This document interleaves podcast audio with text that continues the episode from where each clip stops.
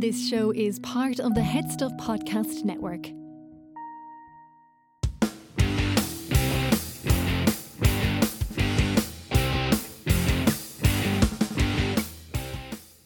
Hey guys, and welcome to Personality Bingo with me, your host, Tom Moran. So, this week on the podcast, we have the incredible Bressie. Bressie is, he's so many things. He's a musician, he's a podcaster, he has a charity, the Lust for Life charity, he hosts marathons, he's done everything, and he's an absolute gentleman. It was so good to have Bressie on the podcast. Bressie, if you're listening, thank you so much. I want to point you towards his podcast. That's the Where Is My Mind podcast. I know they're going on tour very soon with that. Also, his amazing band, band The Blizzards, is where I met, uh, first came in contact with Bressie, and he's really been uh, present in uh, Irish society ever since. It was so good to have this chat, and thank you so much for doing it. Guys, we're coming towards the end of Personality Bingo Season 2, so if you are enjoying, make sure to spread the word. That's it for now. Please enjoy the amazing Bressie playing Personality Bingo.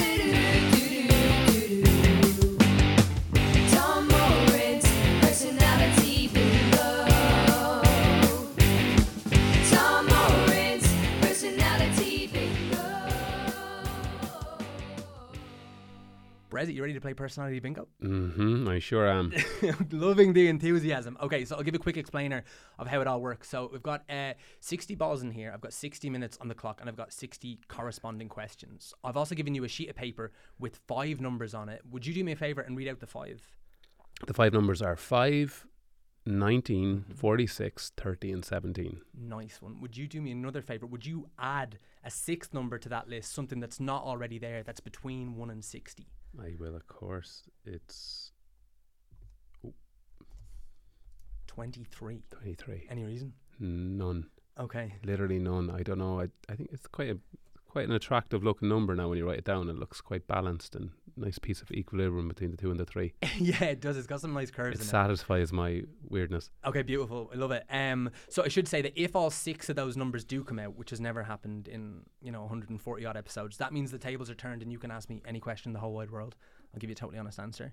And I should also say, we do have number 69 in here because I'm a child, and if that comes out, then I have a special Bressie question on this piece of paper that I've Okay. hand sculpted for you. Sounds good. All right, let's give the first number a spin.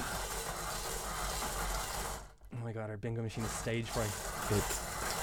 There we go. All right, first number out. We've got number 58. Do you have it? 58 is not on that list. Okay, no worries. Number uh, 58. Okay, we're right in there. Number 58. The question is, how do you get in your own way? How do I get in my own way? I I I suppose the best way I get my own way is not a good thing, but it, I I over intellectualize things Mm. and I get really up in my head about them rather than getting into my heart about them and feeling them. I start to rationalize them, Mm. and when you do that, you kind of generally you're, you're not going off feeling. You're going off. You're trying to go off logic and rationale, and sometimes logic and rationale is not what you should go off. Yeah. So yeah, I do think sometimes I I take emotional subjects and I intellectualize them rather than feel them. Mm. And do you like? Because that's a really gorgeous phrase of like not going from your heart. Like, do you have a way where you try and move from your head to your heart? I you have to learn to do that. I think for years I kind of did the opposite. I didn't want to do that because like feeling is terrifying sometimes. You know what I mean? We always say I'd rather feel nothing than feel everything. Mm. But I actually don't agree with that. I think actually that's where the work gets done Mm. is between that the, the head and the, I sound like a shit 80s power ballad, but it genuinely is. The, the, it's the bridge between the head and the heart. Is that's where you should be living. I think a lot of us live up in our heads, the cerebral kind of space where we we go, I should do that, but I, you know, and and these are the reasons. Rather than an example of that is when I take on a challenge. What I do now, and I've learned to do this, is I start at the end and work backwards. Mm. Whereas what I used to do, I start at what would feel like to do it, and then I work backwards. Whereas some people go, I'm going to do a challenge, and they will see all the obstacles that are in their way first. And they go, Well, I probably shouldn't do this because this isn't the way, and I can't do this. So what I do now is go right, right to the end, and you don't see any obstacles, and then you then you you work backwards and you you see them. But that's to me, and that's not always the right thing to do. But I tend to do that more more often than not now. Mm. That's really interesting. How did you come to that? I don't think you come to it. I actually, well, I came to the to years and years of of psychological intervention and therapy where I even my therapist was like, "You're intellectualizing this. Mm. You're you're giving me the answer you think I want to hear. And that was just a safe place for me to do it, and Mm. it felt safe to do that, and I felt like I was used to doing it. And then I then he kind of guided me to more to more the feeling part, and that's when everything changes. And so you know, with all the study, the podcast, everything that you've done in that like kind of space, but a lot of that, like it, it is, it's very vulnerable and all that. But like particularly when you're studying like that is a lot of head. Hmm. Does that, do, like, is is the, do, do you feel like that puts blocks in the way because like you understand it all? Are you trying to work out? Do you know what I mean? There's a lot of high Yeah. maths. No, I I think there is. I think a lot of what I do now is I look at culture. I look at what's making us feel the way we feel about ourselves, not necessarily the individual anymore, the psychology of the individual. I'm thinking of the psychology of culture Mm. and what it does. And there's a really interesting essay that I read called The Privatization of Stress by Mark Fisher. And he's the kind of, is the idea of saying, well, you look at the economic models that we live by, like the neoliberal models, they, they make us unwell. And then we get like wellness people telling us that literally all we have to do is do this, this, and this. And we kind of airbrush out the reality of how difficult it can be at the moment and how chaotic the world is. So I think that's what I what I what I'm kind of studying is more the sociology, the cultural elements of what can make us feel like we don't deserve better. Mm. And I think that is what I'm really interested in. I say my partner Louise is a psychologist. She's very much focused on the individual. I'm very much focused on what what surrounds the individual and, Mhm. and the structures of support that we have or we don't have. And like you look in Dublin, for example, and it's, v- it becomes very easy for you know you know somebody who might be on a, a zero hour contract, really unstable working conditions, not sure when they're going to work from one end of the week to the next, and then Dublin rental prices that require you to sell vital organs and all the other stuff that comes with it. And then, you know, you hear things like eviction bans and you start, it, it gets in on anyone. Mm. And then you'll have someone go, you should just drink more water. yeah, yeah. You know, that's what I'm talking about. It's just the idea of how we create structures and better supports and better economic models Mm. where things like deep inequality and equity don't exist. And I don't mean my my actual degree, initial degree was in economics. I, I know how countries work and I Mm. know how they function. But neoliberalism doesn't work. It's never worked. It's never going to work. Yet we continue to do it. Mm. And it's that stuff. And it's the idea they call it capitalism, capitalist realism, which means that this idea that there's no alternative to capitalism. Now I'm not a socialist, but there has to be an alternative to neoliberalism. That's that's kind of what I, I'm quite interested in. Mm. Neoliberalism, the neoliberalism is, Mm. is one of those words I've heard loads, and I'm not completely sure I understand it. C- Like, what's your understanding of it? It's the idea that you leave the marketplace to its own devices. The marketplace will solve everything. Mm. And that's just nonsense. Like, it's not going to solve everything. That's why you see a housing crisis in, in Ireland, because we left it completely to the market. And now we're in a position where when you leave it to markets, there's always going to be corruption, there's always going to be power imbalances, there's always going to be that. It's a human condition. Mm. So if you're not providing actual levels of every human being, so the one really interesting one is I, I met this uh, sociologist in Finland. He's an incredible guy, and he I can't pronounce his name. it's he can't pronounce his name, and oh, that's, it, it, Is it neoliberalism? no, it's not. It's eh, it's eh, what the fuck is it? I can't. I'll, I'll, I'll, I'm gonna have to text you because I Yeah, yeah. can't. But he basically said something to me that really hit me around this, and he said, in Finland they have like a basic universal income. They have generally don't have homelessness, Mm. and I said, how you know what was that driver behind politics? And he says, because the most dangerous person in society is the person with nothing left to lose. Mm. Oh wow, and that's how they view it. So they make sure everybody has their needs met Mm. their Maslow hierarchy. They have their certain elements of need met, and they have them met. And I, look in Ireland, which is the wealthiest, one of the wealthiest countries in Europe. I also know that economics is an incredibly blunt instrument to judge a, judge a society on. You should judge a society on how it treats its most vulnerable. Mm. So ask yourself, are we doing a good enough job? And the thing about it is, the minute you talk about stuff like this, it becomes you get labeled politically. Oh, you're this, this, and the other. Can you not just not care about people and making sure that people get the access and the needs that they need, whether that's a home, whether that is the right healthcare, all these different things in a country and a population of five million, and we can't get it right. Like, and the other side of that is it's a real opportunity here for be to be a world leader in these types of things. We're a small market, we have a small population. We can talk to our politicians, and we should never lose that. We can, you know, there there isn't the same divide that you would have in America between politicians and people, Mm. and we need to protect that. But also, we can change it. That's the that's what's so frustrating about it. It can be changed, and Ireland has a huge international reputation, and people would look at it and see it. And I'm talking about health systems. I'm not, you know, I, I work and chat a lot with Rory Hearne. You know, when you look at the house, housing crisis, it's policy driven. Mm. It's policy driven. It's neoliberalism. That's what it is. And I don't think leaving the market to solve all problems is the right thing to do. Mm. I never have, and I- I think there's there is some people call it conscious capitalism, which might be some kind of romantic vision of the world that I might have, but I do believe that, that there's got to be a better way. And also, I, I, I do believe that, you know, I, I think politicians generally want it, most of them. I don't buy into this thing that they're all the big bad wolves all the time. Mm. I think they get into politics for the right reasons, but the system kind of poisons it and makes it a bit toxic, and it becomes more about preservation of power rather than looking after the citizens that put you there. Mm. Do, it, like what's so funny as well, right? With your sort of career or your life, even your like life's work, gone from sport to music to sort of this space now. Actually, that was one thing that I was curious of. Like even when I was recording the intro for this episode, I was like, how do you like to be referred to almost for the work you do in that? Like I don't know, political adjacent, mental health adjacent, whatever that space is. How do how do you kind of umbrella that? Throw as much wall shit at a wall and see what sticks. Yeah. Yeah, it's kind of my CV. But I don't know. I don't. I've never. I've always had a struggle with anybody being put into a box. I don't Mm. like that. I don't like that about people. I don't like when people do it to me. I don't do it to other people. So you can be you can be two things at the same time, and I Mm. think we have a problem with that sometimes. Like with this kind of zero sum arguments about people. About, well, he was an athlete. He can can't possibly be a musician as well. It's Yeah. madness.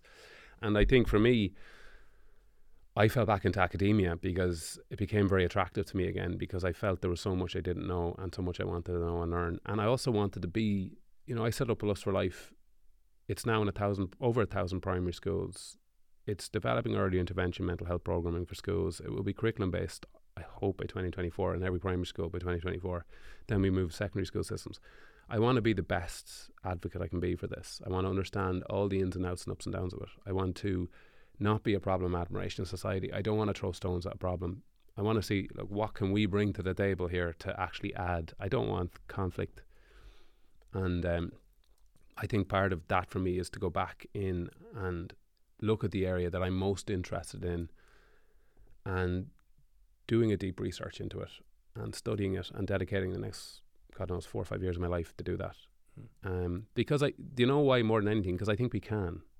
I wouldn't do it if I, I think we can build better systems. And part of my studies is actually looking at the last 200 years of intervention from 1817 when we built our first asylum in Ireland and to 1950 when we had the highest level of people in psychiatric institutions in the world globally.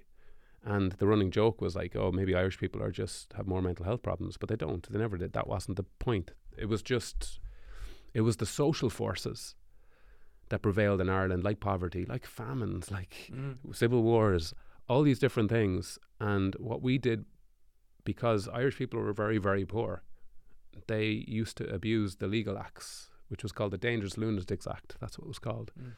Which meant without evidence, you could basically put a family member into an institution, and that's where they stayed. And what was happening is with families who, who couldn't afford maybe Tommy, who worked on the farm, who wasn't doing much, and they're like, well, we can't afford to feed this guy, and he's not doing anything. And you'll ring up the guards and say, oh, he tried to he tried to hit mum, and all of a sudden Tommy's in an institution and he never gets out. And we abused that system, and it wasn't because these families were bad people. It was because they were desperate Mm. and they had deep poverty and social inequality and all stuff like that. So these are things. If we're going to talk about mental health, we cannot, we cannot ignore social forces. They're to me such a crucial part of the conversation, which is what my study is going to look at. What have we done? We went from malaria treatment to ECT. We had insulin coma therapy. Then moved into psychopharmacology, and throughout all of that, you're kind of looking at where's the early intervention programs, where's the education programs, and obviously in the 50s, 60s in Ireland, that wasn't on the cards. There was so many other issues, but now, why can't we do that now? Why can't we develop those models of care? Um, so that's what I'm doing. Yeah.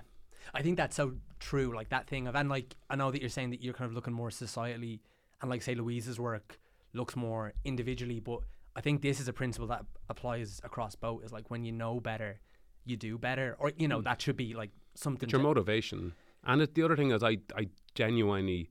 So we, we, we can talk about our political system here and who's going to be in the government next. And I, I absolutely don't believe Sinn Féin have this. Like, who, if they are our next government, I don't think they.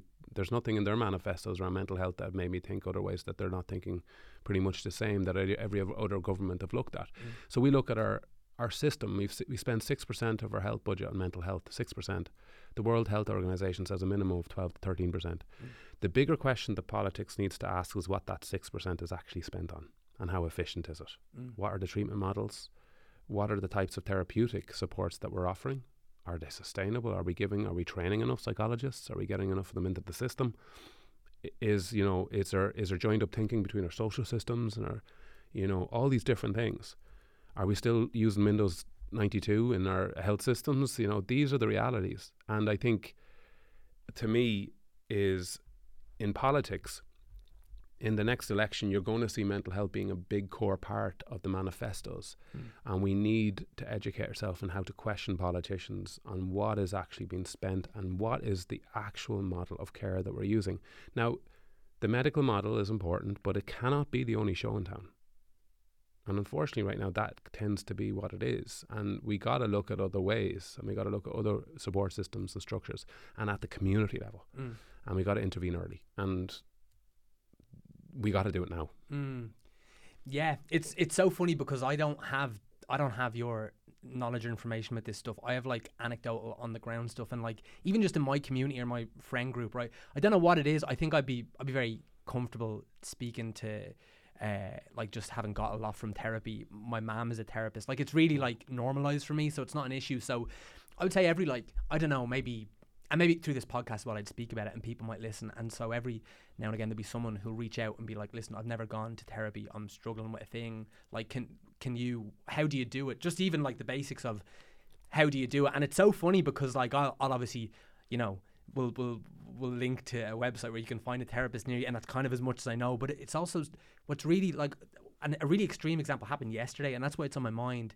But it was a friend who was in like an actually dark place, and like who I was, I wasn't uh, like I I asked the question outright, like, listen, Mm. are you like thinking about taking your life? You know, because that's something that like I remember the first time someone asked me that question when I was in a dark place and it, it so took me by surprise because I wasn't in that headspace but there was actually a re- real relief that someone was kind of willing to go there with me and like if that is what you're Mhm. looking to do it's okay. We'll look after you. I'll be with you and we'll we'll get it sorted. So it's something like when I get that sense someone was like I think it's better to ask that question. But it was what was kind of distressing was the notion of kind of like you know he's a pal and met him and went for a walk and tried to even just over the phone be like just take a few breaths with me and we'll just get into the body a little bit more. And again I have no real knowledge of what I'm doing but in trying to connect him with someone who does and just checking back in he's like yeah a couple of people have got back but these bananas waiting list like you know he's like I kind of like I don't think I'm gonna and it's just it's say if it's six weeks or something and it's like God what what's what what happens in that six weeks? Because I'm just so sure that there's so many cases where like really bad things happen in those six Mm. weeks you know? This this is the reality i think and we need to understand i think actually another thing that i would be massive advocate for is mental health first aid and teaching that in schools and Mm. teaching that in organizations i know that the guys do amazing work and are already training people all over the country in those types of questions Mm. and how to pose them and how to actually and when to pose them just like you you know you said there I think it's really important that, that that's a side of things where people understand how to signpost and how to do the right thing. But I think th- in terms of waiting lists, the other issue you have with say psychology and therapists, and your mother will know this. Your mum can't take an infinite amount, of people because it's a really difficult job. Mm. It's no matter how trained they are, they still have to deal with serious emotion. They have to process that emotion. They have to then get therapy themselves to actually have a you know somebody to help them with work through it. And you can't go, listen, I'm just going to get seven or eight of them in today. You know, you can't because and what happens then is you're not giving the type of therapy people might need and the type of energy you need to bring into a room to help them. Louise talks about this a lot. Like she, she will only take on a certain amount of people a week for her own mental health, but also t- to give the very best to the people that sit in front of her and trust her. Mm. So there's there, there, those elements, but also there's the elements. There's different types of therapy and types of therapeutic interventions, And I think we need to start educating people on what they look like because it's terrifying for people. They're not sure they, what type of therapy do I need. I've heard all these different types and there's these different things. And we need to cut out that fear and we need to be very clear that when a person comes in the room that we know exactly the type of support and you know a good psychologist and psychotherapist will will do that Mm. and there's I've worked with some incredible people like I mean they've heard it all and I I just think we need to find a way to and it's really hard to get into psychology now like the points are really high and Mm. what terrified with that is because I know a lot of people who want to do psychology who'd be very good at it because they've just got this deep human empathy ability to connect and very skilled. But they're like I can't afford to do that or I can't I won't get in. Mm. and I think we need to figure out a way of access for psychology to train because it's a, it's a long it's a long old road like with, for psychology. You have to train in therapy and psychotherapy. It's a lot of work a lot of lot of work. And one of the other things I look at is I've chatting to Lynn Ruane about this is how do we create kind of say people who might be from areas where they can work within their community. And uh, she speaks with, obviously in Tallaght and I was chatting with guys over in Ballymun. I was doing work with them and how do we train? There was a couple of lads that I met there who had degrees in kind of social care but they wanted a master's. They wanted to do psychotherapy but they're like it's 15 I say, you know how much money to do a master's? It's Mm. expensive. So looking at ways of creating systems and taking down the barriers to get people into this sport into so that we can train people to do this stuff. Um, so recruitment's a big problem in the HSE I know that and they tell they tell us that but there's only so many years they can keep telling us this. And at the end of the day, me, you, and everyone listening to this pays taxes to people to govern our country.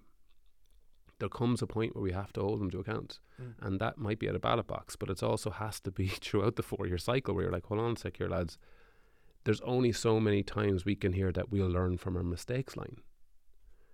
And I think in mental health, it's the Pandora's box that no government is willing to open. Mm. That's my belief, and I think that's not just in Ireland. I think it's you know generally across the world, because you look in America, for example, this week, um, you know, the tragedy in Nashville. I, I, I woke up, read it. I said, "Wait for it, wait for it, wait for the wait for it." Yeah, there we go. It's mental health. So the Republicans came out straight away. It's mental health. Those same Republicans minus one in the House bill to pass mental health supports for schools voted against it. Every single one of the fuckers, except one. Then in Uvalde, the Texas governor straight away blamed mental health. Didn't tell you the year before he cut mental health funding by 250 million in the state of Texas. That's what you're dealing with. Mm. You're dealing with you're dealing with people and you're also dealing in America. Unfortunately I was listening to Sam Harris the other day and he was talking about a lot of these people believe this is where it gets really terrifying in politics who might be evangel- evangelists believe that the second coming's coming so it doesn't matter. This is like this is what you're doing this, this is the level of people governing and using mental health as a scapegoat while on the same hand not providing any support systems for people and living in a country where if you don't have health insurance you're not getting health care anyway. So you know when you start looking at this and you go back back let's go back to neoliberal models. That's what you're dealing with. That's what drives inequality and inequity and i think in in mental health these are the bigger difficult conversations we have. And when we do go to an election next year two years time whenever it is it could be could be next week actually.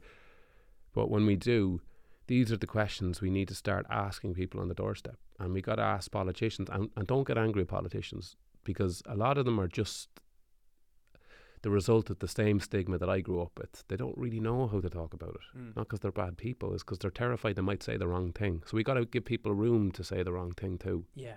and not crucify people. And I think these are all the different elements of stuff. But I think our systems have to change, and change is really, really difficult. But Ireland is good at. We've we've Mhm. we've done pretty incredible stuff. We've dri- you know first marriage equality, you know repeal the eighth was a really sensitive, sensitive uh, issue, and we could have fell apart, but we managed to somehow stay together. Yes, there was definitely conflict, but generally, as a country, we felt we kept together. And you look at stuff like Brexit and what goes on in America, where they're they're falling apart. So I think we should be very proud of what we were capable of as a country when it comes to change. But I think now this is probably going to take a certain level of courage and bravery, and a certain level of commitment by everybody to figure out how do we change our health systems to to catch people, and that's that's a big body of work. Mm. Nobody's pretending that's easy, and Yeah. none of this is easy. And people say COVID caused it. I think COVID just exposed it. Mm.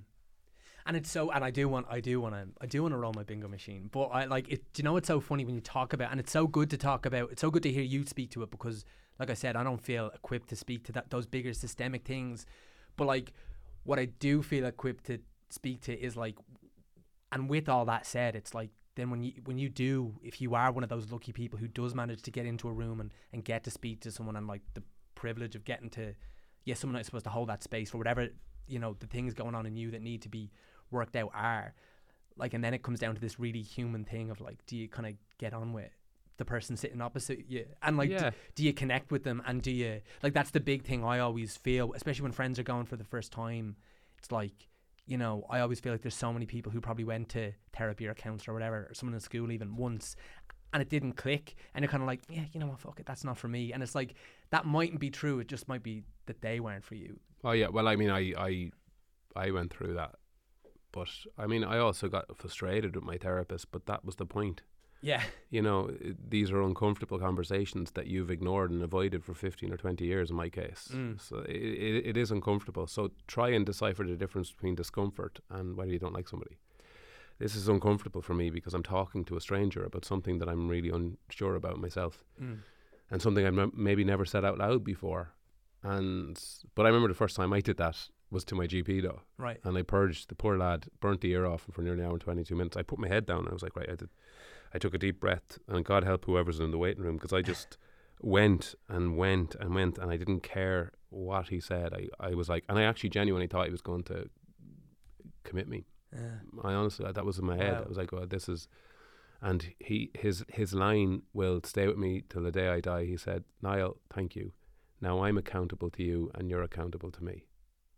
And I was like, "Now that's what you want a GP to say, wow and that's the difference." So, I I understand not everybody has that experience, but I I, I think there, there's GPs out there who really understand this is an, a hugely important part of their job and work, and they want to help. And they, I think GPs would really love a better system. Mm. I think GPs would love to be in a position to constantly refer people to good psychology and psychotherapy and know they'll get they'll get that intervention, Mm. but they, they don't have that luxury. So often, and they don't. Their hands are tied.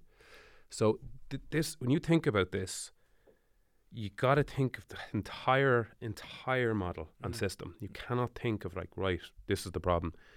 It's it is everything, every link, and that's the body of work that we have to figure out. And hopefully, part of my research can contribute to some of it. Mm. And that's my aim is that I can go right. Well, listen, how about we look at education and how we can use that, and we stop people getting, you know, we stop if you know, hopefully more people get into point of crisis. And while we do that, will you fix out this crisis model that you have because it's not it's not functioning properly. Mm. And the actual the the period of my study is 1817 when we opened our first asylum to 2023 when that CAMHS report came out in January and we all read it and we all go, what do you mean they're doing? That's what's happening to children. that has to be the stake in the ground. That CAMHS report. Mm. That was shocking, and I'd recommend none of you read it because it's too upsetting. Wow. That's what we're dealing with. So, you know, we have to figure this out. Mm. Like, and there's there's too much too much at stake here, and as I said, it won't be solved with conflict, Mm.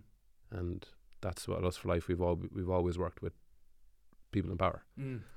Um, we've always grated and jarred with them, but you don't solve this problem by throwing stones. You just won't. Yeah, I completely agree. Hey guys, just to interrupt your personality bingo listening for just a moment to tell you about another phenomenal podcast on the HeadStuff Podcast Network. This one is Fireside. It's by a friend of Personality Bingo, the amazing Kevin Olahan, who did a wonderful episode as part of our season one, a particularly good episode, an episode I remember, and I think you should listen to Fireside. Fireside is an Irish storytelling podcast where Kevin, who's an amazing actor, performer, singer, poet, writer, he takes a story from Irish mythology or folklore and gives it a fresh twist. He discusses the story itself, the craft, the culture, and I think you're going to love it. Here's Kevin to tell you more. Fireside is the Irish storytelling podcast. Every week you'll hear tales of mythic Irish gods, Arthurian knights, or Norse Vikings. There is folklore from Ireland and around the world, and even historical legends like Brian Boru and Gráinne Mhaol. Whether from poetry or prose, lyric or legend, if there is a good story at the heart of it, you'll find it here. I'm Kevin C. Olahan. I'm your host and fireside bard. With over 150 episodes and rising, there has never been a better time to join us by the fireside.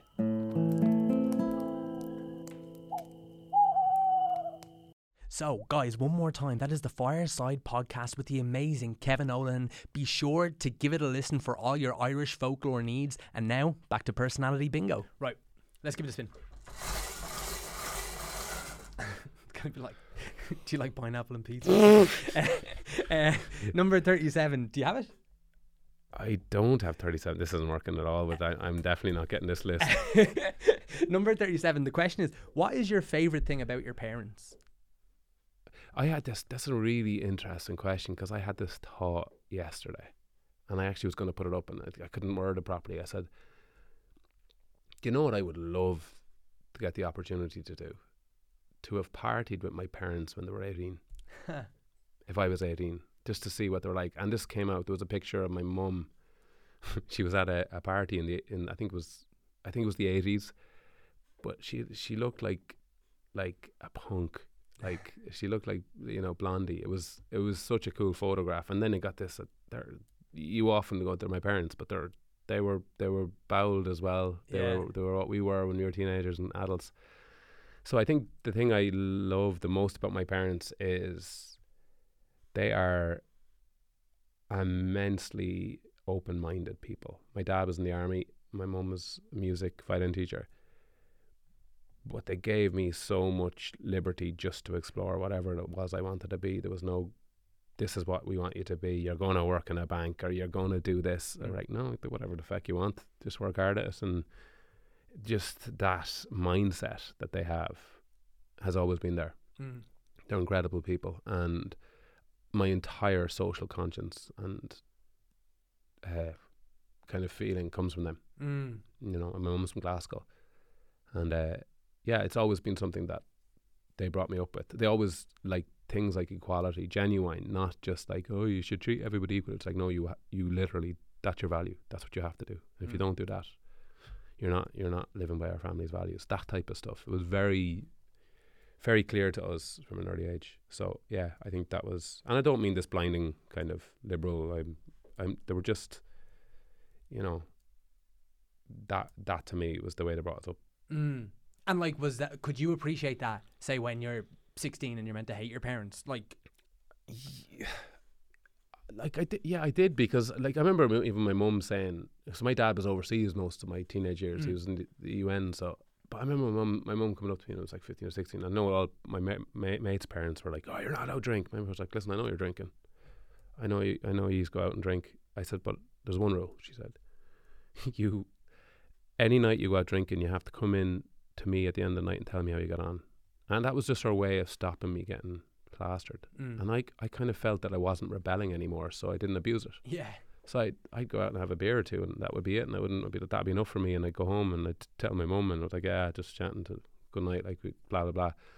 And it was that kind of mentality. But I do remember one of the nights, literally coming home, and I had a, a, a little bit too much, and I fell asleep at the end of the bed, and she woke up, and there I was like covered in like chips and yeah, garlic sauce, and she was like, "Okay, now we get it." But I never, I tended to never abuse because I never felt like I was rebelling against them. mm. Um, so yeah, I had a, a very incredible and, and very strong kind of mother who had to be because obviously she had five kids and dad was overseas most of the time. So Mm. she was she was a fair fair woman. yeah. Do, do you have that with like with like with say alcohol and that sort of thing? Like, were you always like that? Because for me, for context, like I. I, like I didn't drink till I was eighteen. Like I, I kept the pledge and all that. Like I Mm. was real, Like- pioneer badge. Yeah, yeah, Yeah. yeah. And I don't drink now, but I did for I don't know, like eight years or something. And gradually, my relationship with it became worse and worse. And I was like, my life will be better Mm. without this, and I know that. But like, I could also see like that leaning towards excess in my relationship with other things. Do you know, like drink being one, food being another. There's definitely others too. D- do you have that, or is that not one of the things that? No, drink was never. I was very wary of alcohol. Mm.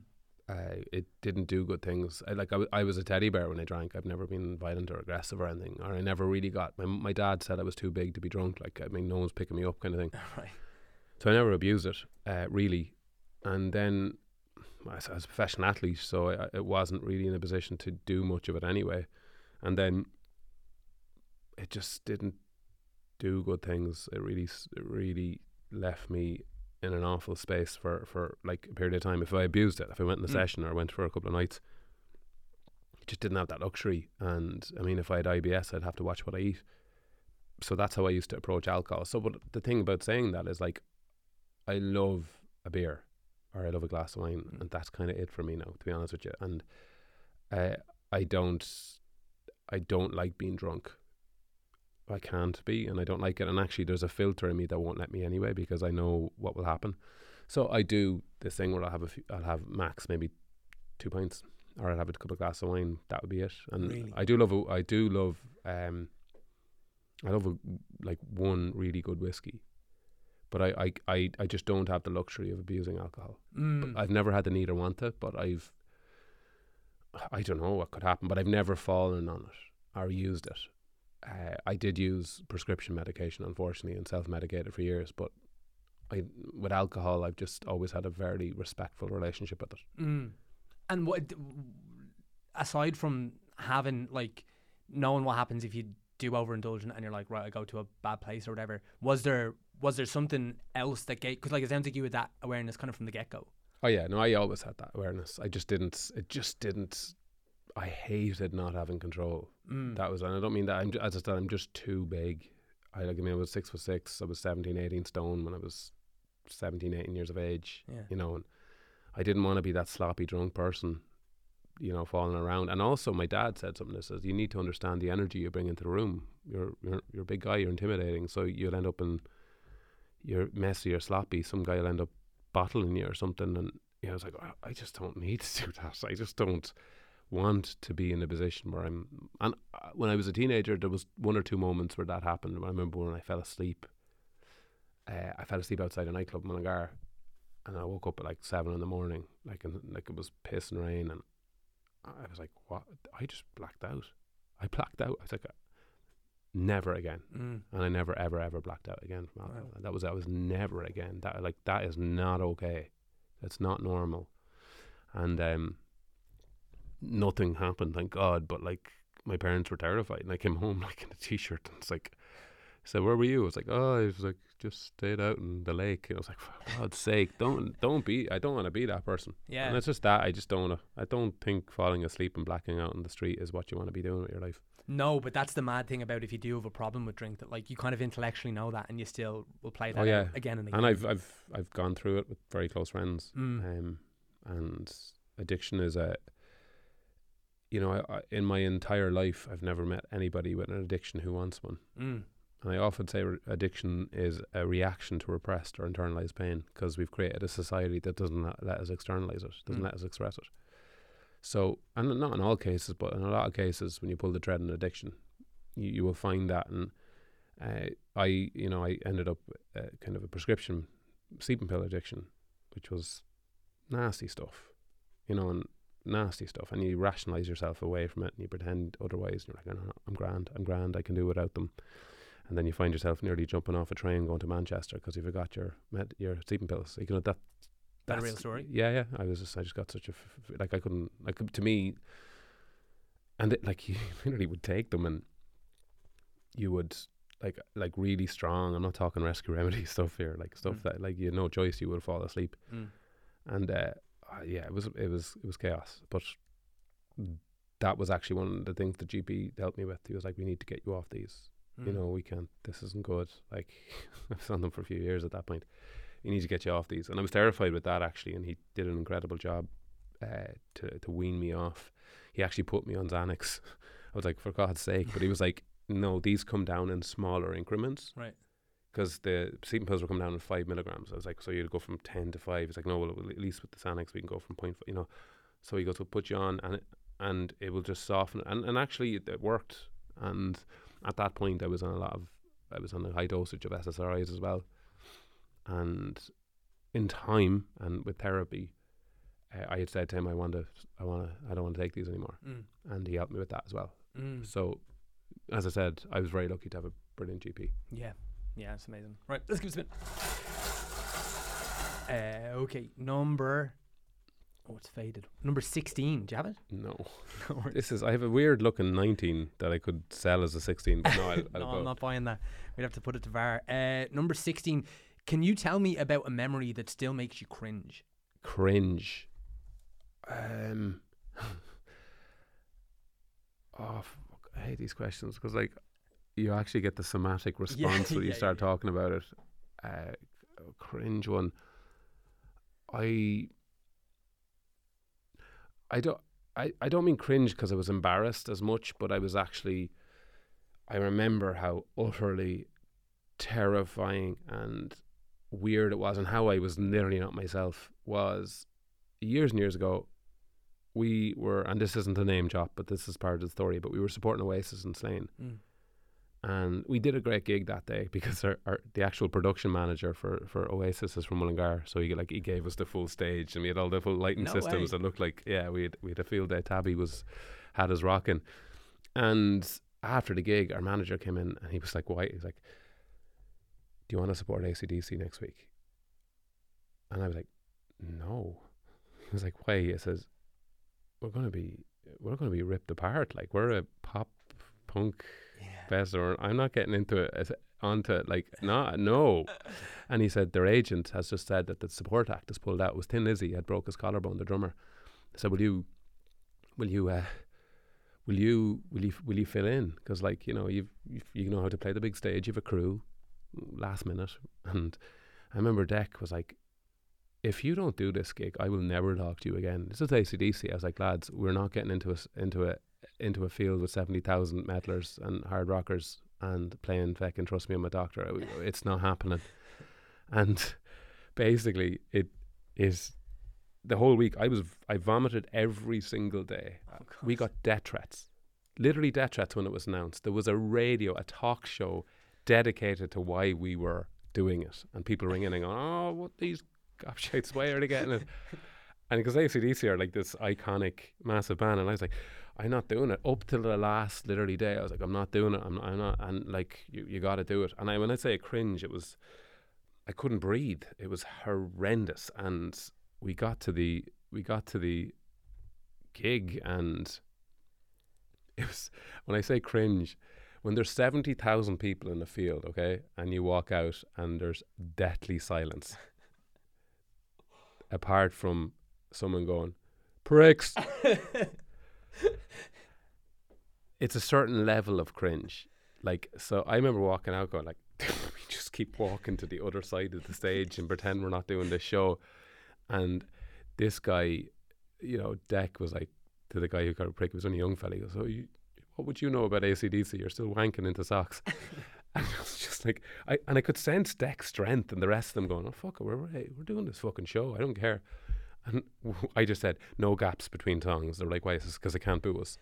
Like, and it was just sitting. That's what it was Yeah. on stage. And actually, it was going. I- When I say it was going well, it wasn't going well. They weren't booing us or Mm. throwing piss at us or anything, but it wasn't going well.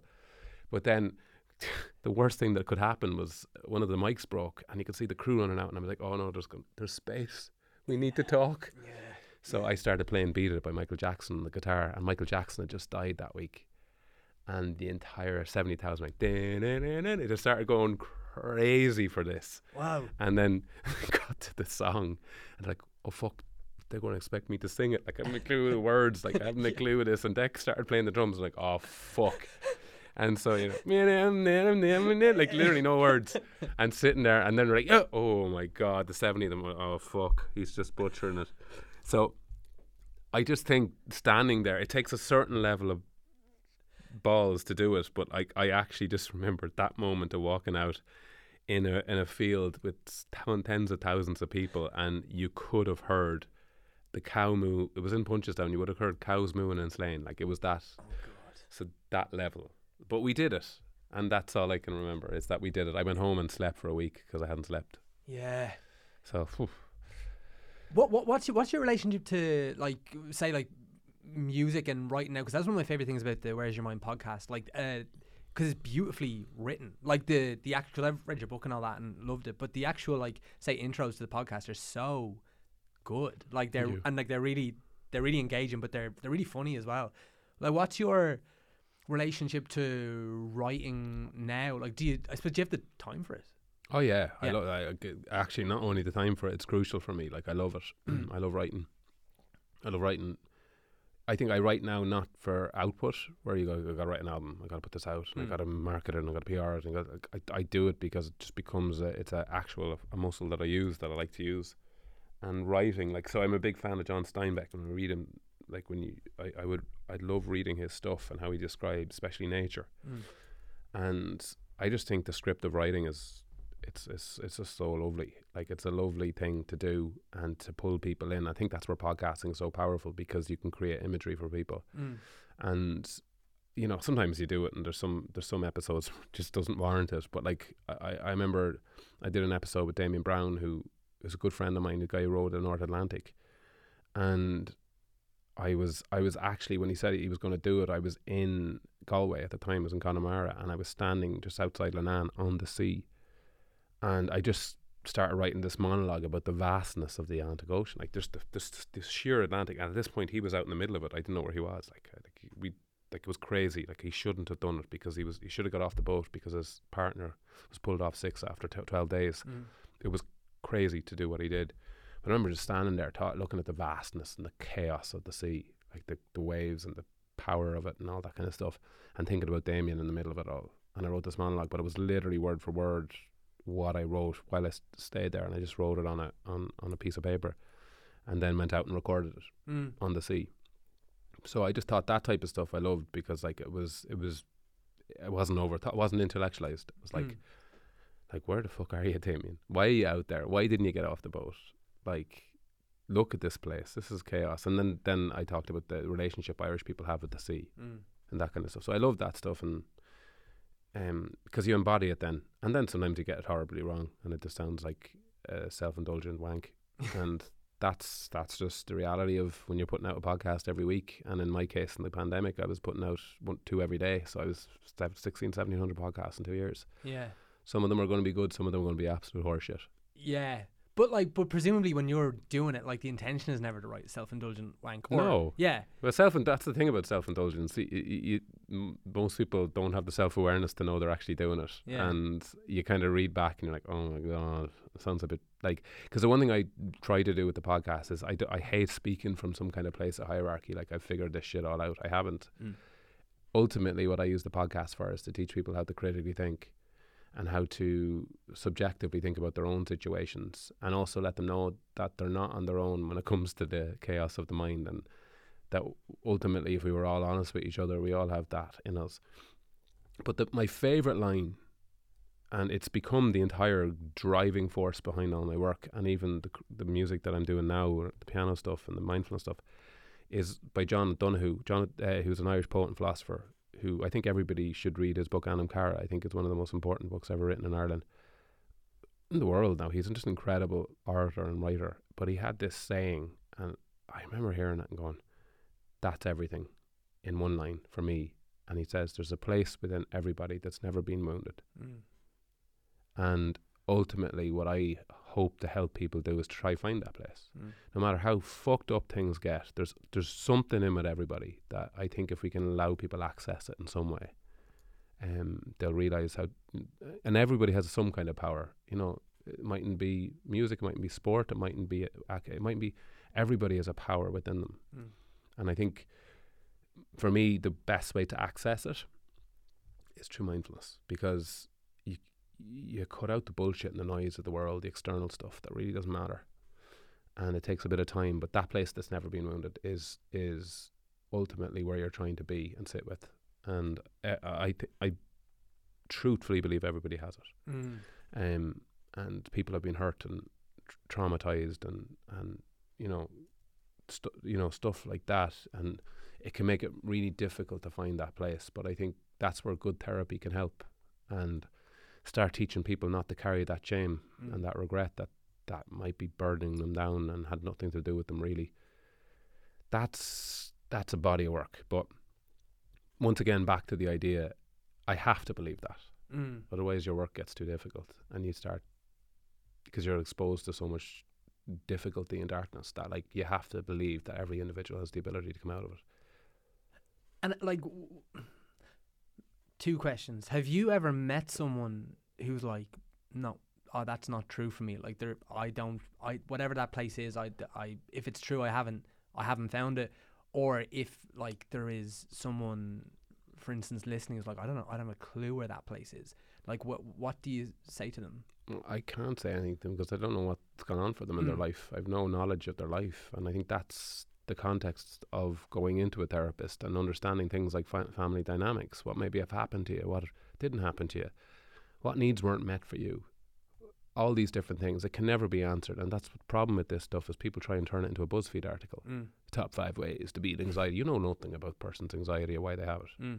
And that's why it's important the context of the individual. And of course, there's certain things we can all do to kind of take a, a look at ourselves and help ourselves a little bit. But there's certain things that you need support with.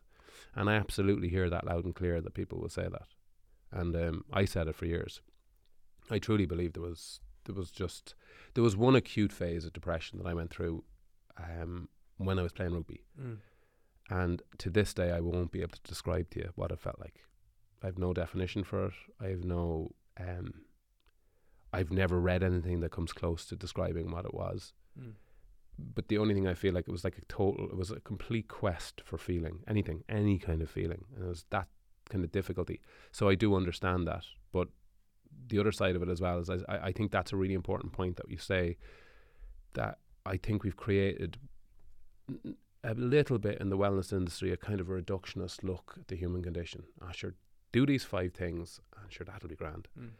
Nobody knows what anyone's carrying or what they've gone through or the impact that particular thing had. Something that might have had huge impact on you mightn't have had any impact on me. Yeah. Hmm, for whatever reason, we're all different personalities.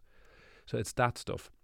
And that's the complexity of it. And I think also what I'm trying to do is is try to people try to let people feel that there's a shared consciousness here, that there's other people that feel the way you might feel. And there's other people that can help you find a way Mm. to find that place that's never been wounded. And that place that never that's never been wounded might be different for different people. It might just be moments of just moments of lightness. Mm. It might we're not talking fucking Care Bears and unicorns and doing fucking cartwheels up the meadow and this bright side, you know. We're talking just the ability to pull joy from things. Mm. And sometimes, you know, I've gone through the phase where that was difficult. And I am an incredibly optimistic, um, I, I would say largely very happy individual Mm. and very connected. But I still tr- go through these periods of whatever you want to call it, existentialism and all sorts of other shit. But sometimes I think it's because I'm exposed to so much of it. But yeah, I, I, I that's where it comes back to the same thing. I always talk about the, the mind being like the back of an 80s television, whereas you wouldn't fucking know about it, but uh, where there's like 400 wires and you don't know where they're plugged in, and there's like Mm. a half eaten bagel and a potato waffle and stuff. And, and you're like, that's what my mind feels like. And, Yeah. and like therapy for me was plugging all that shit out and untangling it and then figuring out where I'm going to put this back in. Do you know, do you ever see like it, like after wires all over the place when they're put, that's what it kind of felt like. It was like, right, okay. And my therapist wasn't like, we need to fix you. That was none of that type of conversation. Yeah. It's not about fixing. It's about clarity and understanding and self awareness and going, right, okay. And that, as I said, the different types of therapy, schema therapy, cognitive behavioral therapy, there's gestalt psychology, there's different forms of interventions. And a good psychotherapist and psychologist will figure out what would be the best for you to to to look at for whatever m- may or may not have happened to you in your life. Mm. And like, do you ever think of that? So like th- that idea of like you being like an optimistic, like generally very happy person. Do you like? I don't know some of that work you're speaking to earlier, like or the yeah, I suppose like with all that like pushing for positive change, and I can only imagine like a degree of frustration at how hard it is to a- achieve that, or like kind of anything in that space, whether it being like uh, like a relatively like public person or whatever that thing is. Do you ever like? Have there ever been times you're like, actually, this is detrimental to my happiness and therefore not worth doing. Yes, Okay. Yeah. Absolutely. Um, and I still struggle with it a little bit. There's times I go like, God, it, it like sitting there looking through the history of the Irish psychiatric systems, going, well, what the fuck am I doing? Like, Yeah. like what am I reading here? And so people would say, oh my God, that must be grim. It isn't because we kind of know what happened. Mm. and we knew it was grim. What's what drives me is the optimism that we can change this, and that's very optimistic. And also, what drives me is quite personal. Like my nephew, I, I look at him every single time I see him and said, "Not a fucking chance of you growing up in the same systems." You know, he's ten now, and I'm like, "You will get what you need," and and that emotive driving force behind what we do. But it is, it's just of course it's fucking grim. Like it's do you know what the worst part of it is? Helpless mothers. That's the worst part. Mm. Looking at a mother who's who can't get access to supports for their child, and you don't know what to tell them. That's hard. Mm. And uh, you know I don't want because I like the thing about it is like all I can do is signpost, and all I can do is, you know, I can definitely recommend certain people, but like I don't know if they're going to get in with those. I, I, it's all that stuff becomes really difficult, and they go, "Oh, will you talk to my?" I, but like, so lads, I'm not. I'm not a psychologist, Mm. and I'm not a therapist, and I, I, I, I, I just can't engage there, you know. And I will find you somebody, but then there'd be some weeks you could have five, six, seven, eight people you're trying to find. And I'll tell you, a, a really harrowing one that happened to me was a couple of years ago. Fuck me, I think about it. Uh, I was in a, I was in a, a petrol station coming back from Limerick, and a man, and God help him, he just looked like he, the world had just hit him too many times. He was so beaten by things, and he'd, you know, he was, skin was all. He was. He'd said he just he had heart issues and stuff. His daughter, basically, he gave me his daughter's social security number to try and get her help because whatever happened to her medication she was put on, she had an involuntary movement and she couldn't stop, and she she was her muscles were all fading. From, like, I was like, what fucking hell, man? Like what the fuck? Like what the fuck? And to be fair, I I I I emailed a very prominent politician with the story, and I said, this is this is harrowing, and you got to do something here. And he did. To be fair, he Mm. did. Uh, but the question was, how how did she end up in this position? Mm. you know, she was left on medication for too long not being monitored. And that was many years ago. What was the first recommendation in the fucking CAMHS report in 2023? Kids being left on medication and not monitored. So it's this type of stuff. That's harrowing for me because it's very real. And you go home and you, you don't you don't leave that at the petrol station. Yeah. You carry that. And then you carry the responsibility. So that can get a bit difficult, but it's getting better now because I've people around that can support, and I've built the charity and an organisation that we can signpost people properly. And I've Mhm. got brilliant psychologists that if there is something very serious that I need to help with, I can get them access to this person. So that type of stuff has helped. But yeah, but I I I'm I love my work. Mm. Yeah, but like that, like there's obviously going to be a personal cost to that because like I don't have to worry about someone coming up to me at a forecourt being like, and then unloading this harrowing story. Like, but like it's that that's a tough balance to find between absolutely wanting to help everybody that you can, but also like there's a degree of like you need to have a boundary so that you can be okay Oh, in yeah. yourself and like protect your relationships and your because at the end of the day, like that is that is what's so sometimes that really gets me in like the society or the culture now and, and you kind of yeah, and especially maybe the place you see it most is social media and you can see these people who are definitely like really well intentioned but like with a really broad and kind of like sometimes scathing and sometimes like very unkind way of like speaking to issues or like demanding change or even like what you're speaking to with like interacting with politicians and like but not trying to be performatively combative you know what i mean? And, and this sort of thing. And just and, and ultimately seeing like that i don't know that like even sometimes reading stuff online and i'm like it sends my nervous system into like this really heightened state. I'm like this is like i don't know it just feels really unhelpful and kind of the with the knowledge of like the, probably the best thing people can do on an individual level is kind of keep your circle and like Mm. keep your people and I don't know your partner, your family, your friends as supported and as listened to as possible.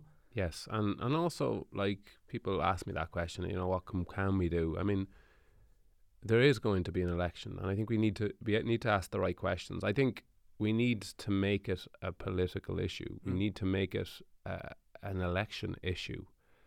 And here's the really important point: if we if we don't do it now, I don't know when we will, because COVID has been this really kind of kind of whatever you call it, what a circuit breaker in. Oh, okay. Like when you really look at COVID now and are really honest about it, I think the biggest casualties of COVID have been mental. Mm. And when I, I don't diminish that, I lost my uncle to COVID. I I unfortunately lost uh, an auntie who who didn't get probably the intervention she needed because of COVID. Mm. So I very real family impact of COVID, but I, I also see the waves of what came out of the mental health elements of it, and I don't think we've even began to process it. Mm. So this has to be an election issue, but it has to be an election issue where we actually look at what are solutions here. You look at the housing issue at the moment with the eviction cri- ban being lifted. The fundamental issue with the eviction ban being lifted is they're not providing any alternative. They're not providing any. or, Okay, we got to lift this, but we got this in place and it's ready to go. We've been working towards this for the last four months because we knew the eviction ban was coming, so we been lifted. So, and it's kind of hold on a fucking second here. Like, what's going on here, lads? These these these are you can't be myopic like this. And I think in mental health, we got to be the same. So there, so, so, and I'm not. I don't want to be sensationalist or hyperbolic about it. You know, we are seeing issues here. I don't use words like you know. There's going to be a huge. Like, there is there is issues here, and we got to address them. But I do think we need systems of care. We need community systems of care. We need early intervention programs. We need real programs. We need therapists and psychologists in schools. You know, Norma Foley announced this uh, big fund that was going to go to schools for primary schools to provide therapists and counsellors there. I met the principals of three schools that very, very day she announced it, and they said that equates to 180 euro a year for our school. So Yeah. there's kite flying that goes on around Yeah. it, uh, and there's real numbers when you start crunching them, and you realize, oh no, hold on a sec. So to put a therapist and psychologist in school full time is a huge resource and demand, and there's not enough of them anyway. So we got to think about this. We got to think, and also I remember Simon Harris, who you know, I have to be honest, I think Simon's a good guy. I think he, you know, uh, do I agree with a lot, some of his politics? No, I think he's really good intentions in education and third level, and uh, but when he was, I think he was Minister of Health at the time, I spoke at a thing in Electric Picnic and he talked about, or was he Minister of Health? He was, I think he was, yeah. And he was talking about how difficult it is to recruit for the mental health system. So get the recruitment is a big problem. We're trying and we're trying. And no doubt they were. But what I said to him was like, but, but, but who, who wants to work for that system? Mm. Who wants to work for a system that has to tell a suicidal teenage girl that they can't see her for two years? Who wants to work for that system? Because you're putting their mental health in the firing line. So what you're seeing now is you're seeing psychologists and psychotherapists get out of here and going to places where health systems have little more effective ways of treating people and supporting people. Mm. So we have this. This it's it's really difficult. No one, no one's no one's saying this is easy. No way. The housing. It's none of this is easy. But that can't be an excuse. Mm. And I think ultimately this is going to take some seriously fucking brave leaders to to stand up and go. We're gonna we're gonna do everything within our power to to progress this, not to fi- to progress it. Let's reg- think of progression first. And what does progression look like to me? Early intervention is definitely one of them. Access to therapeutic intervention is one of them. You know, all these different things, community care, peer support systems, you know, evidence based interventions Mm. that we know can work. And then we got to look at things like the social uh, systems and addiction and other issues like that. And, you know, I think it does look scary. I'm even talking about it, I'm like, my God, it, must be intimidating to to anyone in politics to figure out, well, where do we start here? Mm. But um, I think there's people willing to help and willing to work with whoever who the fuck. I don't give a fuck who's in power. I don't. Mm. Uh, you know? D- do you have a hunch though, like in terms of coming up towards another election and all that sort of thing? Do you have a places where you can see hope, or, or where maybe people should look in terms of leaders? Because if we're saying we sort of know what Fine Gael and Fianna Fáil have done because they've done it for the as however long, and then saying Sinn Féin's policies don't look massively different. Is there anywhere that you can see and you're like that looks like a step in the right direction? I mean, there's there's really good people and Mm. individuals you see or orators who you know care greatly about what they do and got into politics for all the right reasons. There is like Mm. like I think anyone who says otherwise, I think is slightly, slightly intellectually dishonest to say that. Yeah, I agree. Um, but are there political parties? For like this is me being a bit like focusing purely on my area, which is uh, looking at health systems, mental health systems, essentially. No, not really. I don't think there's any that fully understand the complexities of it, and and I don't think they they they want to f- probably focus on it either because it's such a big thing to focus on. Um, but that doesn't mean that they don't want to change it. I Mm. just think it, it's. I think there's an underestimation of what has to happen and the resistance to change that's always been there. So they call this thing path dependency theory. And path dependency theory is we keep doing the same thing even though we know it doesn't work. Mhm. We keep doing it because it's it feels safe. It's it feels like it's less expensive if you're running and governing a country if we just keep using the same end. But actually really when you break down our current system it's it's deeply expensive because we're only operating generally a crisis management center, a crisis intervention, and crisis intervention is hugely economically expensive and even more humanly expensive. So yes, if I was if I was consistently thinking of four year cycles, I, I'd be like, well, just keep doing what we're doing. Mm. But if I was thinking at 25, and then there's things like Vision for Change and sharing the vision and these policies that we did write around mental health, but we didn't implement much of it. Mm. So we're good at writing policy. Yeah, yeah. We are very good at. Yeah. And those policies looked very exciting and interesting. And I think, but very little of them were implemented. So that's your that's your issue. Mm. So, from a political point of view, I think we we we've good. We're, we're lucky in Ireland as well that we've access to these politicians, you know. But Mm. like, there's a lot of conflict now. There's a there there's many issues that they have to to look at in Ireland. You know, they have to look at homelessness. They have to look at health systems. They got to look at you know, the refugee crisis. All these different things. They have a lot to carry. Um, so on one hand, I, I I do have an element of empathy Mm. a COVID shit show, war shit show, like cost of living crisis shit show, a lot to contend with. Mm. So it's not like oh god, you're, like it's okay. Well, well fuck. like I wouldn't, I wouldn't want to be in politics, but I was going to ask you. no, like, no, no, Even no. like some kind of consultant. no, No. no, no, no, no. I, I no, just. Just because I think it's the system, I, I think I couldn't handle the Mm. inability to change things and go, why are we doing this when you know it doesn't work? That would kill me. I wouldn't be able for that. But I, I, as I said, I, I, I also don't want to be the, the stone, the stone thrower here either. And I want to be very clear here. Around this area, I'm passionate. I haven't, f- I don't really understand. I like anyone else. I just read read articles and papers around other things like homelessness and Mm. try to understand it as much as I can. But I'm not in any way an expert about it. I don't do like Rory is the person who's subs- literally committed his life to it. Mm. But for me, I'm a t- tax-paying citizen with the right to an opinion, and like everyone else listening to this, and I think when it comes to mental health, we can do better, Mm. and we know what that looks like. Mm.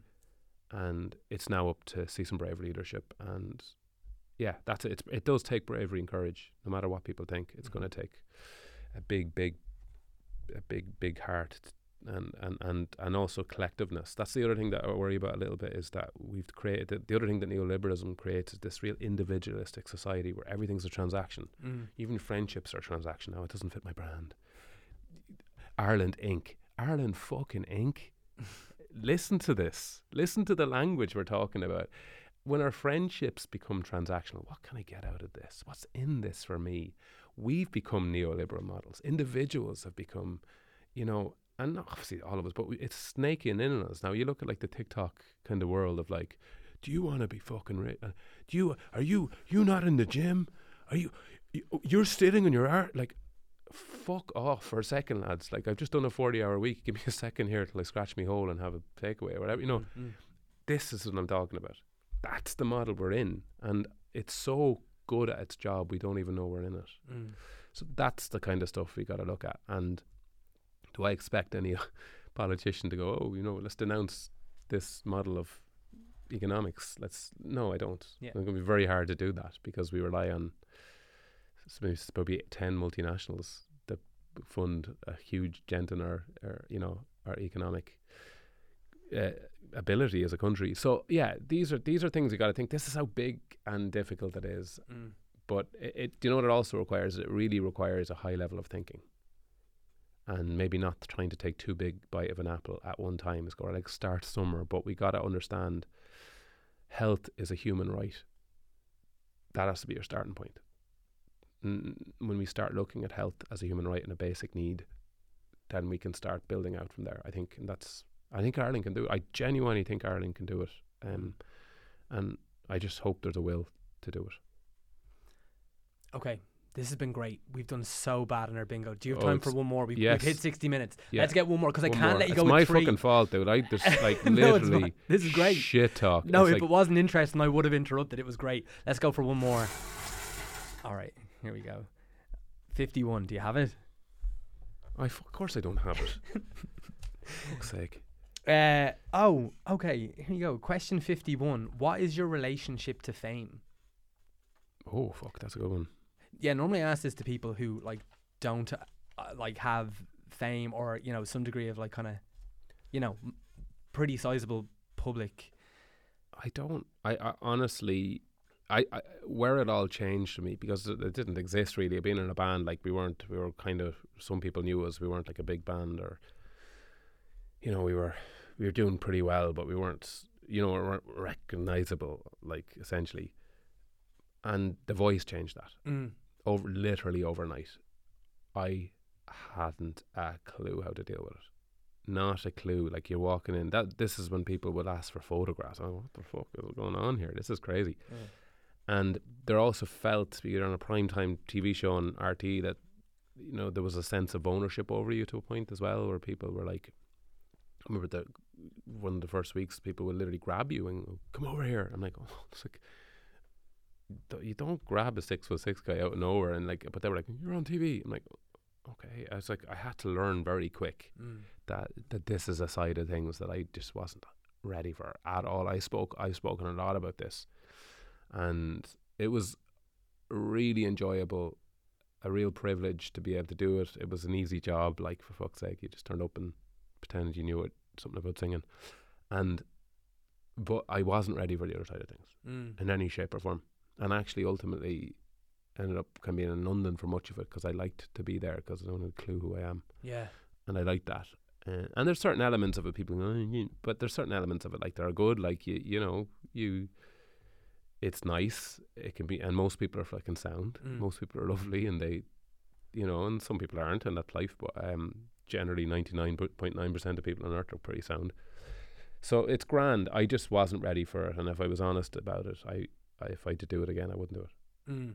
I just wouldn't. And it's not me being, you know, trying to not be appreciative of what I had. It's just, it, it suits certain people. Mm. Deaf. Some people are really good at. Do you mean the voice specifically? You wouldn't have taken that job as a judge? Yeah, I don't think so. I, I wouldn't if I realized what TV does Mm. and the difference between the medium of TV and music, maybe, and, or even radio or podcasting. But TV because it's obviously a very visual thing and Yeah. it's a very emotive thing as well because you're judging people. Like, who the fuck was I to judge a singer? Like, I mean, I'm hardly Frank Sinatra. Like, Jesus Christ, I'm sitting here, like, judging singers. it's like what I used to love was like, you, in the blind auditions, like, y y there's because a tiny little, tiny little room, Yeah. and you'd be sitting there and be guy singing, and, and it could be the fucking mother and father literally sitting five feet from you, and they're like, hit the fucking button. I'm like, "But- they're not good. They're not very good. Yeah, yeah. They're not great. Like, and, and they're sitting there, hit the fucking button, and they're like, and you're like, jeez. And there was times I'd like, I'd be intimidated. The dad would be like, the dirty stink guy, and I'd be hitting this red button. And I was like, what the fuck are you hitting the button? The guy was like, that kind of stuff. But like, I, I wasn't comfortable doing that. But I just, I think fame is very suitable for certain people. Certain people love it and court it and play Mm. it, play it, and they play it well, and they're great at it. Mm. Um, and some people aren't, and I'm not great at it. And yeah, and I've ac- I actually made an active decision after the voice. When I finished the voice, I had a, an agent, a TV agent, lovely guy, and he was in he was in um he's London, big enough agent, had all these things lined up, and I remember ringing him going, mm, I don't want to do anything, I don't want to do this. Mm. He's like, What do you mean you don't want to do this? I was like, I actually don't want to do television, and he couldn't understand. I was like, It's not for me. I was like, he was like, oh, What the fuck's wrong with you? I did. I, I said I. What I'd love to do is like documentary based stuff and Mm. stuff like that. But I was like, "Ah, I don't want to do it. And he was lovely. Like he was like, oh, okay, this is unusual, but Yeah. I was like, yeah, I just because he could line me up this potential. Well, I had to do a like a like I'd never done like a, what, what I don't know what they call it, screen readings or something. I don't know Yeah. or whatever they're called. And he lined it up, and it was pretty good opportunity. I might not have got it, but it was a good opportunity. And I was like, no, don't want to do it. Can you say what it was? Um, it was something similar to The Voice, Right. but it wasn't uh, UK. Right. And I was like, no, I, I don't want to do this. Mm. I just don't want to do it. And my, and my mum was like, don't you, you, this isn't you. It doesn't suit you. Yeah. So I didn't do it. And then what uh, what did I do? I ended up ultimately going back to study. Mm. Yeah, like because there's a real, like there is a sort of real. I I don't I don't I feel like you might balk at this word, but like there's a sort of bravery to that, and like because one of the it, it didn't come up because you were shit at bingo, but we, like one of the things that one of the questions on this sheet is what's your relationship to quitting, and like I always think that's so. I, I like I like I I work as an actor and as a writer, so again like it's a tough industry. I have loads of friends, and you know over say the last ten years, like a lot of people have gone and found different things that they love, uh, which is great. And I I'm still in that space, but I always have like such admiration for people who are like this doesn't make me happy anymore, and I'm gonna walk away from it. But like it's not an easy. No, it's not, and it's fearful. And I'm, I, I, I was in a position where I was lucky enough. You know, I don't have responsibilities. Or I don't have kids. Mm. I don't think. Uh, I don't have a mortgage. Yeah. You know, I was like, I'm in a position where I can make this call and go, this doesn't make me happy. I hadn't a fucking clue what would be next. I, I genuinely didn't. Really? I was like, what, what, what is it next? Like, I just didn't. But I was like, right, I just find this too anxiety inducing. Mm. That idea of, uh, yeah, just, and, and honestly, I, I, I never see myself doing it again. Mm. Um, Like, is it fair to say though that that fame that came with that has elevated the potential of what you're doing in this Of new space? Of course. Yeah, yeah, yeah, Yeah, hundred percent. Like it's not me, and, and I don't want anyone to think, oh, you give it. I'm not. I was incredibly lucky, and most of it was really, I was really enjoyable actually, and it gave me huge opportunity, huge opportunity. It opened doors that I would never have got open ever. Mm. Even going back to be able to study and, you know, that type of stuff, and even now going back and taking maybe four or five years and this huge, huge, terrifying financial fucking leap I have to make to do a PhD because you you literally can't earn. You know, you're you're going into a position where you're dedicating. You know, most people who do it might have a full time job and they get sponsored by their job to do. You know Mm. that type of stuff. So it's terrifying, um, but it really makes me happy. Mm. Genuinely, it's like this is really exciting. Like Mm. thinking about, and also thinking about, I have no fucking clue how to do this. I have no clue how to do research. I've never done research in my life. Mm. I'm like, how do I do this stuff? He man's like, you, you got to go into the National Archives. I was like, where the fuck's the National Archives? and it's this n- unknowingness that I like. Yeah. I like it. I like it a lot, and I kind of feel right. It's terrifying, but it's also adrenaline inducing. And it's like people are like, you're, you're do, like you're studying. It's alright, but I love it, and I love knowledge. I love learning. I love knowing what I don't know. But I do have to say, there's certain elements of fame that I that that have been very good to me and have helped me a lot. And there's certain elements that the cost benefit back to my economics, the Mm. cost benefit analysis of it is definitely the cost outweighed the benefits of it. And that's where the decision came. Right. Do I need to do this? Nope. Am I young enough to make a decision not to do this? I am. And that was it. And I've never done entertainment or television like that again. Mm. I, I, I, I won't. And Mm. it's, you know, people will go, well, what if this came? Um, no. It's, it's too much work to not love. You gotta love it. So, um, yeah, I'm, as I said, uh, a part of my life is doing what I do with Lust for Life and setting up my and my advocacy and studies to to to frame that stuff. Um, but part of my life is also like there has to be an element of of stuff that I enjoy immensely and stuff that I'm just having to crack with and I don't take too fucking seriously. Mm. And there is that. But music's part of that. I do a lot of production. I do a lot of writing for people. Uh, I do like like huge levels of kind of focus around the podcast. I mean, the podcast is like, especially lo- looking at building my American um, audience, Mm. Which is a huge body of work as well. So you have to you have to work on that. So I'm at Lemonada in America, and they're an amazing platform that I've loved. My favorite podcast are Lemonada. So I'm really building that relationship and using the podcast as you know for the first time in my life as a source of of, of income and sustainable income. Mm. Uh, and uh, I've had to work three years, four years to do that, and only now am I actually able to go right. This is a this is a sustainable source of living, That's so I can go away and do my studies and Yeah. focus. Uh, so I'm delighted with that. But yeah, you know, podcasting is a lot of people try it and go, "Mm, that wasn't as easy as I thought it was, Yeah, yeah, yeah. and then they they stop. So I'm three and a half, four years, three and a half years doing it now. Yeah. Mm. I was looking for my happy end and we kind of found it. Mm, I think so. Jeez, Um, that sounded that sounded a bit. Well, on, what, Yeah, how does yeah, this end? What's happening under the I thought it table? was in the podcast. um, Bressie, thanks so much for playing personality bingo. Yeah, to finish, if you want to, yeah, tell people where they can find the podcast, social media, whatever you want. Yeah, yeah. Where's my mind? Wherever you get your podcasts, and you, if you've kids who want to learn how to meditate, I've Niall Breslin's Mindful Moments for Kids. If you want to learn it, a lot of kids look at ways of figuring out how to deal with their busy busy minds. And if you want to come see the Where's My Mind live podcast, it's on 28th of April in Three Olympia Theatre, and I'm interviewing Adam Clayton. Class. You too. Bressie, thanks so much for playing personality bingo. Thanks for having me, boys.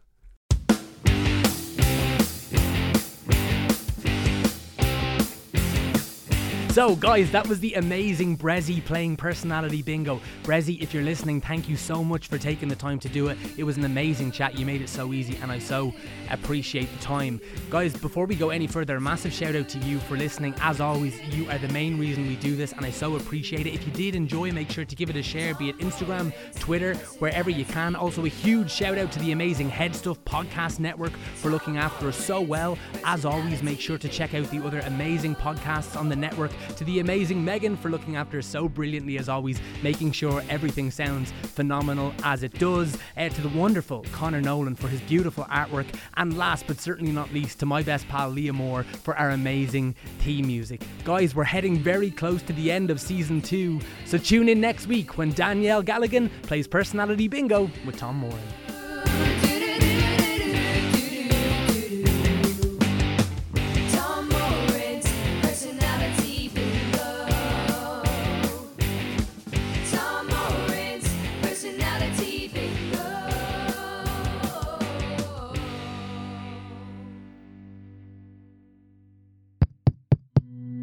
This show is part of the HeadStuff Podcast Network.